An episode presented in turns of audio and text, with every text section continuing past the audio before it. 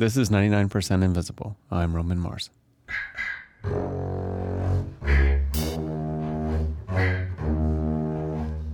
US paper currency is so ubiquitous that to really look at its graphic design with fresh eyes requires deliberate and focused attention.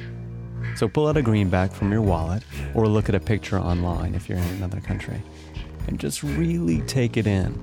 All the fonts, the busy filigree, the micro patterns.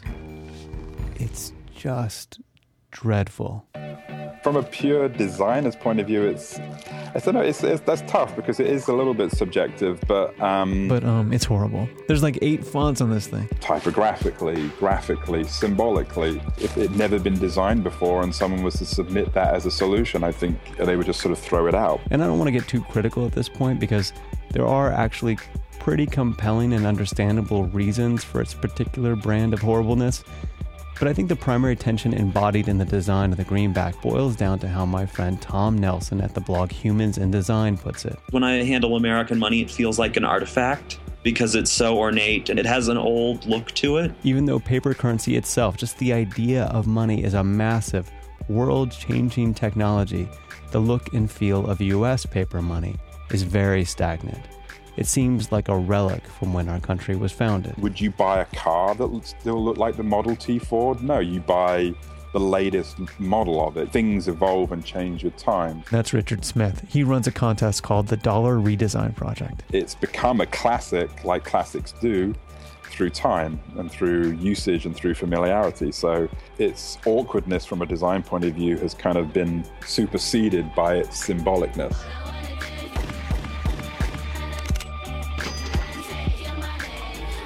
So, if you were to start from scratch and redesign US paper money, Smith says there are five major areas where we could improve. Number one is color. The idea of using one color doesn't really tell you much other than that we like the color green. Our largely monochromatic money kind of baffles me. We've introduced a purple five and some peachy hues, but there are a lot of colors, and most countries use at least some of them. Number two is size. But why is the American currency all one size? It's always been a question mark in my head and just never really made sense practically and philosophically. Having variable sized coins certainly helps us sort them, and you could use the same principle for bills, which leads us to point number three in Smith's manifesto functionality. Some functionality that enables people, if they can't see, to clearly distinguish on a very sort of fundamental level which note is which. The fact that there's no easy way for the blind to use our currency goes beyond bad design and is actually immoral. Then the next fundamental thing I thought was composition, That's number four. meaning like what's it made from. This is a, is a little sort of uh, conceptual into like where this could go, but you know it just seems that a product designer could come in and sort of come up with something really interesting. Recycled material with a smaller carbon footprint or more durable synthetics that last longer. And at the very heart of the Dollar Redesign Project is number five symbolism. Who should go on the bills and why? And you know why are the founding fathers the be all and end all of everything that is America? And I think for me that's the one of the biggest issues. If we were to change anything, I would say that was that would be where I would start. It could be a, a platform to celebrate everything that is unique, special, different that you didn't know about America. And that's the suggestion that can get a British expat on his way to American citizenship like Richard Smith some colorful hate mail. But it's an intriguing list nonetheless, even if you just view the five suggestions as a philosophical exercise to assess the current design for all of its strengths and faults. It's hard to imagine all those things being modified on US currency, but it's not hard to imagine each of them being implemented somewhere. In fact, most of them are implemented everywhere. Case in point, Australia. On the other side of the world, each and every one of these five issues have coincidentally been addressed. Let me introduce a masterpiece of Australian design and technology. Australia's new $5 plastic note. I'm really proud of our money. I, I, I have absolutely no idea why I'm so proud of it, but I really am. That's Tristan Cooke, and you're about to hear why he's so proud. Tristan and Tom Nelson, who you heard from briefly at the top of the show, are user centered designers, and they run a blog that I'm a big fan of called Humans in Design.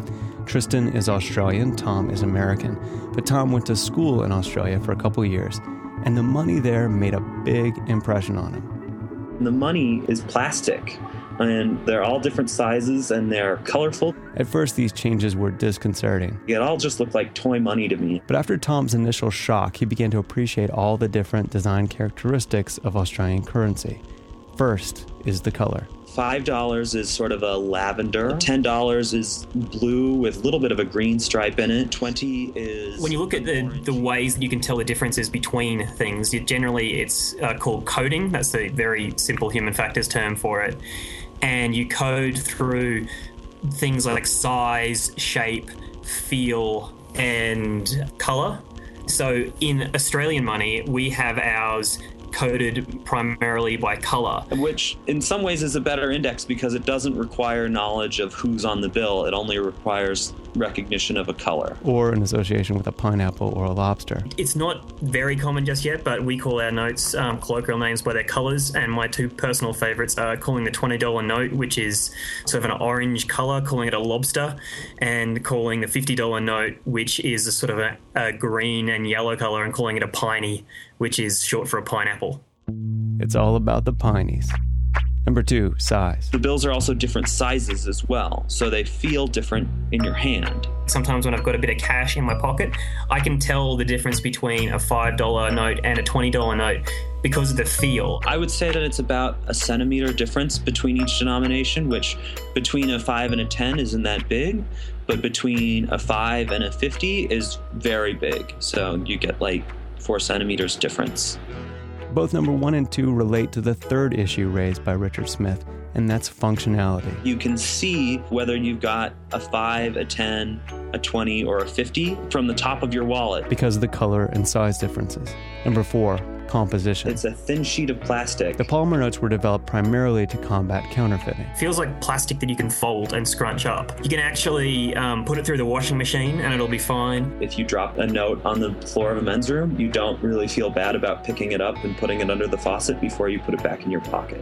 These plastic notes cost more, but they last longer. They tend to last four times longer than fibrous paper notes. So you get notes in Australia that are 20 years old and they pretty much just look the same. What Australia chooses to put on its currency is more in keeping with what Richard Smith of the Dollar Redesign Project would like to see. It's much more inclusive than founding fathers and monuments. But it's hard to tell if these symbols are conveying much of anything to everyday Australians. They don't put statesmen on, on money frequently. There are artists and poets, and uh, I think uh, there are some Aboriginal leaders. If that's another thing too, you could not put prime ministers on on our money. We don't have the reverence for prime ministers in Australia. But most Australians couldn't name the people that are on their money. I have absolutely no idea who is on any of our notes except for one side of the $5 note is the Queen, and that's just because I don't want her on there. I, I'd imagine if you asked any Australian if they know who is on their notes, you, there would be less than 1% of people who could name anybody other than the Queen. The symbolism in Australian cash seems to be tied more to the innovation of the bills themselves. There's a certain pride that polymer bills were developed in Australia and have been exported to the rest of the world. Australia now manufactures the polymer notes of nearly 20 other countries. It's a good business for them. The good design of the currency itself is the overriding brand. It's no ordinary note, however. It's Australia's new polymer $10 note. And it was developed and printed right here. I would like to see American currency redesigned and treated more like a living piece of technology rather than an artifact. I think even the most jingoistic among us could concede that there are design innovations that could be incorporated into US currency to make it better, but there are some interesting reasons why we probably won't. You know, someone once told me that getting rid of the greenback would be like burning the flag on the steps of the Capitol. That's David Wolman. My name is David Wolman. My book is The End of Money. For a lot of people, our currency is a physical touchstone of our national identity. Some of this is emotional, but there is this other concern that is simultaneously tantalizing and scary, I think. And that other concern is that when you redesign the money, you remind people what currency is and what gives the currency value. And of course, what gives the currency value is our belief that it's valuable. And in, in the religious sense of it, nothing more than faith or trust or worship, whatever you want to call it, makes a dollar worth a dollar or worth whatever you're going to buy with it. So that is upsetting to a lot of people. And to maintain the aura of strength and stability of the United States economy. It probably helps to maintain these legacy features in the design of our money. Through what is now three or four generations, we've had the same color, I think, since like the Civil War. The portraits, the engraved styling, the filigree, the legacy features convey stability.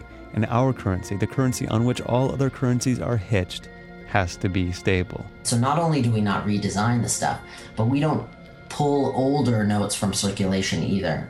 So we'll have reissues and redesigns of our cash, but you can still use the last generation design as legal tender.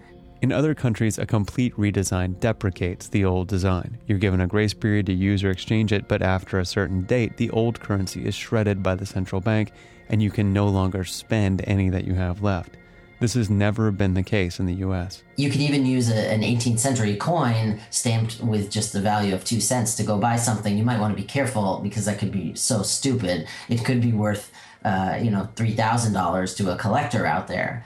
But if you want to go spend it as two cents, you can. And again, this is part of creating this aura of super stability and inherent value of Federal Reserve notes. David Wolman is quick to point out that even though these concerns of instability have been cited when people bring up redesigning the money or eliminating the penny, he thinks it's pretty irrational and an overly cautious stance. It seems to me a little bit patronizing to think that Americans couldn't handle a dollar redesign. But really, who is going to push it forward? You know, if you're going to go to work in government, don't you almost by definition have some of that sense of patriotism and nationalism that would make you a little bit more inclined to like the greenback as is and a little less inclined to uh, you know, let some RISD hotshots get after it.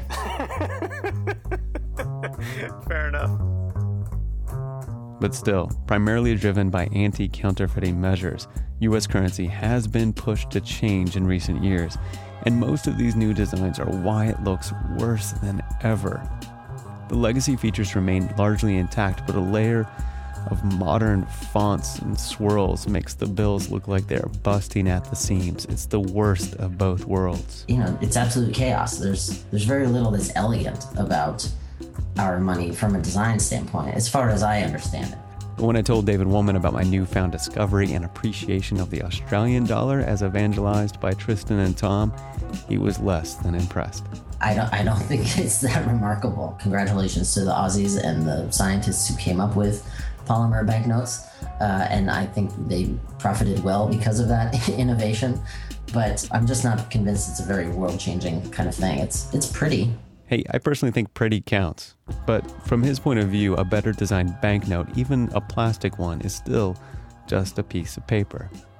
I mean, his book is called The End of Money, after all. The design efforts out there related to money that excite me more are the design for the user interface of apps for mobile money, right? How are we going to be transacting with money in PayPal Mobile and Google Wallet? And what are designers bringing to bear on those interfaces? Because our, the interface with paper or polymer money, it, I get it already. And the truly interesting frontier of design is not going to be the banknote art that the Swiss come up with in 2016, right? It's going to be the interface with mobile apps and what designers are doing to make our interactions with money more fluid, more sophisticated, uh, and possibly, God forbid, even like wiser. You know, who's who's designing the apps to make us a little more careful with our money, and how are they bringing to bear sort of the principles of design to make that happen? And this is something that Tristan and Tom are totally on board with.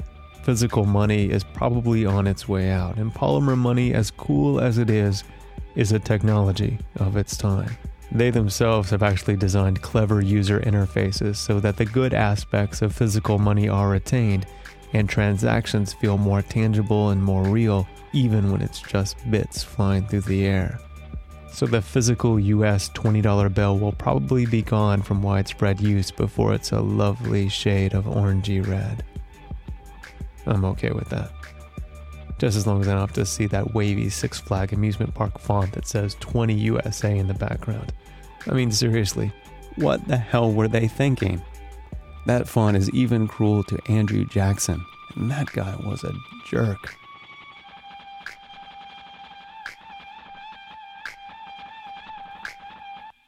99% Invisible was produced this week by me, Roman Mars, with special thanks to Tristan Cooke and Tom Nelson of the blog Humans in Design.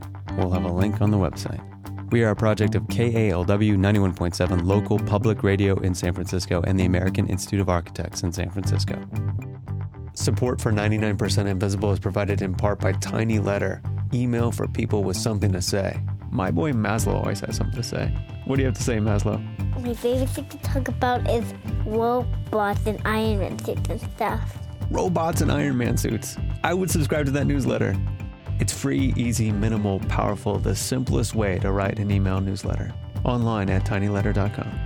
We are distributed by PRX, the public radio exchange making public radio more public. More at prx.org. This is just a reminder that every episode of 99% Invisible is available to be downloaded for your listening pleasure, and each one is better than the last, whether you're going backwards or forwards. It is amazing and impossible, but yet it is still true. You can find the show and like the show and interact with me on Facebook. I tweet and often tweet back to people at Roman Mars. But this week, you will find pretty pictures of plastic bills at 99percentinvisible.org.